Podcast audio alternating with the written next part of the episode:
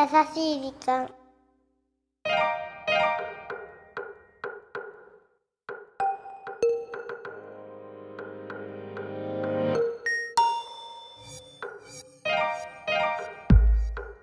皆さんこんにちは。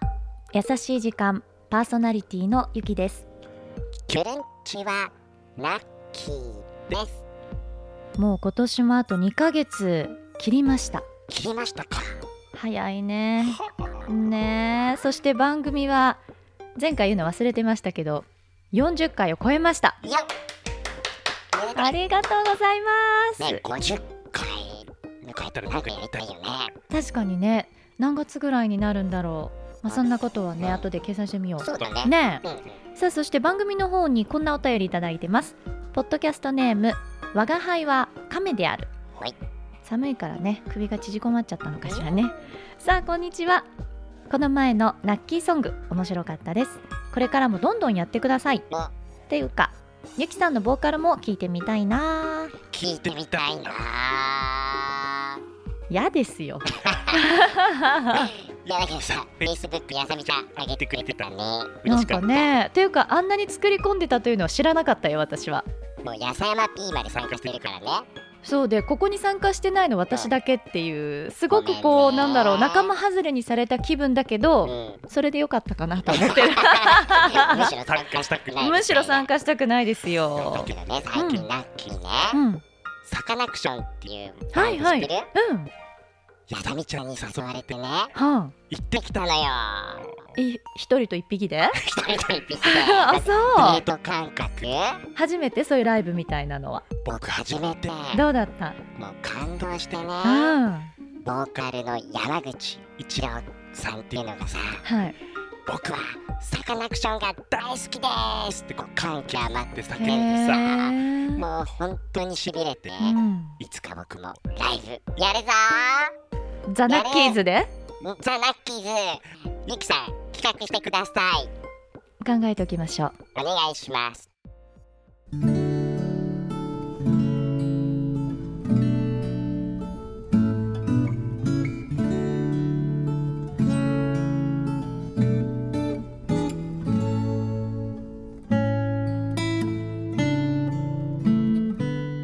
先日押し入れの片付けをしていたら大量のカセットテープの入った段ボールを発見しました。懐かしくなってラジカセで再生してみると当時好きだったアイドルのラジオ番組や友達から借りて録音したヒット曲が流れてきて何とも言えないノスタルジーな気持ちになりました。すると一本見覚えのあるカセットテープがそう当時付き合っていた彼がオリジナルで作曲して歌ってくれたものだとすぐに思い出しました。ちょっと恥ずかしくて聞けませんでしたが私のために一生懸命歌ってくれた彼の歌声彼のメロディーが今でも耳に残っています。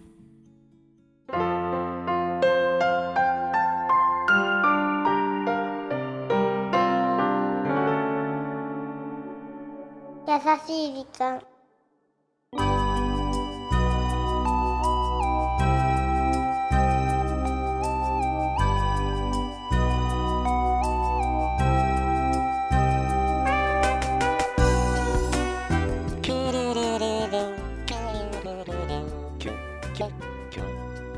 さあ今週はポッドキャストネームドラミちゃんからいただいたメッセージをご紹介させていただきました。ありがとういろいろな意味でね私も読んでてノスタルジックな気持ちになりました。うーんそうだね。はこのカセットテープ。い。私はまさにカセットテープの世代でしたので。ですようねん MD とかね。MD ね。本当にね。MD は青春時代。もう年がバレるけど。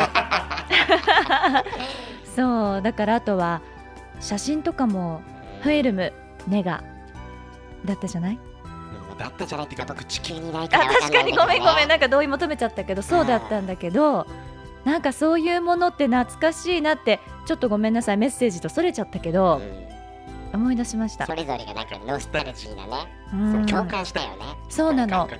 そう。でまた彼女のために作ってくれたうん。彼からのラブソング？うん。恥ずかしいね。これね 聞けないと思うでも聞いてらっしゃるリスナーの皆さんの中にもそういうことした方はいるんじゃないかしらああひょっとしたら今ドキッとしてる人がいるかもねねそしてそのカセットはどこに行ったんだろうと思ってらっしゃる方もいるかもしれませんねちょっと今日押し入れを探してみてくださいそうねでもそれで自分が作ったのを自分で持ってたらちょっと引くけどねそれで面白いかも、まあねさあこの番組では日本全国のみならず球全土からリスナーの皆さんがこれまでに経験した優しいエピソードをお待ちしております。そしてやさみちゃん番組 Facebook も頑張っております。そしてそして私も最近週に2回ブログ更新してるんです。とか言ってうんたまたまね。そちらも遊びに来てください。はーい。そしてリスナーの方の優しいエピソードをゆきさんが直接インタビューに伺う優しい時間スペシャル近づいてきましたね。本当ですね。11月29日配信ですからね。はい。はい。さあこちらの企画にぜひ参加してみたいと思ってくださるそこのあなた。お名前ご住所ご連絡先を明記の上どしどしご応募ください。当選された方には番組スタッフから直接ご連絡をさせていただきます。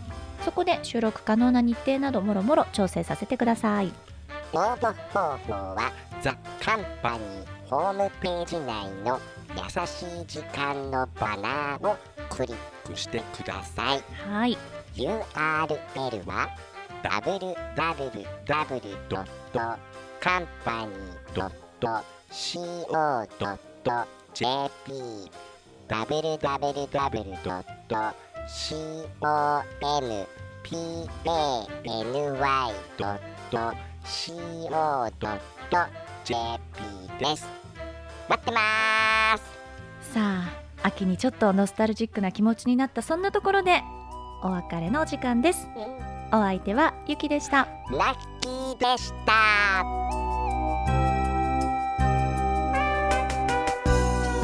なんか今日はちょっとオープニングからメッセージに至るまで音楽ネタそうだね。ねえだったけれども。そういえばね思い出したの。うん何思い出しちゃったの？もううん十年ぐらい前の話なんだけど。10年。あのー私がねちょっととある場所に留学をしていたことがあって。でそこはまあいろんな海外の子が集まってくるようなちょっと語学学校だったんだけどそう。うん、そこで、あのーカラオケ大会みたいなのがあったのよ。へー。で結構そのねイベント大きくてうん。で同じクラスだった男の子ね、台湾とアメリカのハーフの子だったのかな。うん。でその時私言葉全然わからなくて、その大会に出るから見に来てほしいって言われたのよ。うん彼からね。そうそうそう。お誘いでね。そうクラスメートの彼にね。でまあ行ったわけ。うんそしたらその彼が順番になってこうステージで歌を歌う時にうん。一言二言自己紹介みたいなのをするわけよ。はそこで彼が喋ったらいうん。お客さんが「うー!」みたいになったわけよ。あねー。それでその後に歌い終わったらステージをパーって降りて私の隣に座ったの。あそうしたらみんなこうチラって見るわけよ。うんうん見るよね。私は当時何が起きてるのか分からなかったわけ。うん何言ってるかわかんないしね。そう。それで後日その男の子から「あの時何て言ったか分かった?」ってこう言われたわけですよ。うん。いや分からないって言ったらね「いやこの歌は僕の好きな彼女に捧げます。う」とか言ったらしいの。んなるそれで会場がわーってそうそうそうそうそれでスカスカスカスカって終わった後に私の隣に座ったから「ああの子なんじゃないの?」っていう目線だったんだけどどうそういうたまには甘い青春の思い出話その後なんかなんなかったのなんなかったのねなんか告白されたとかもうそれで十分の告白だったよねそれに対してあなたはうーんなんかピンとこなかったのかな？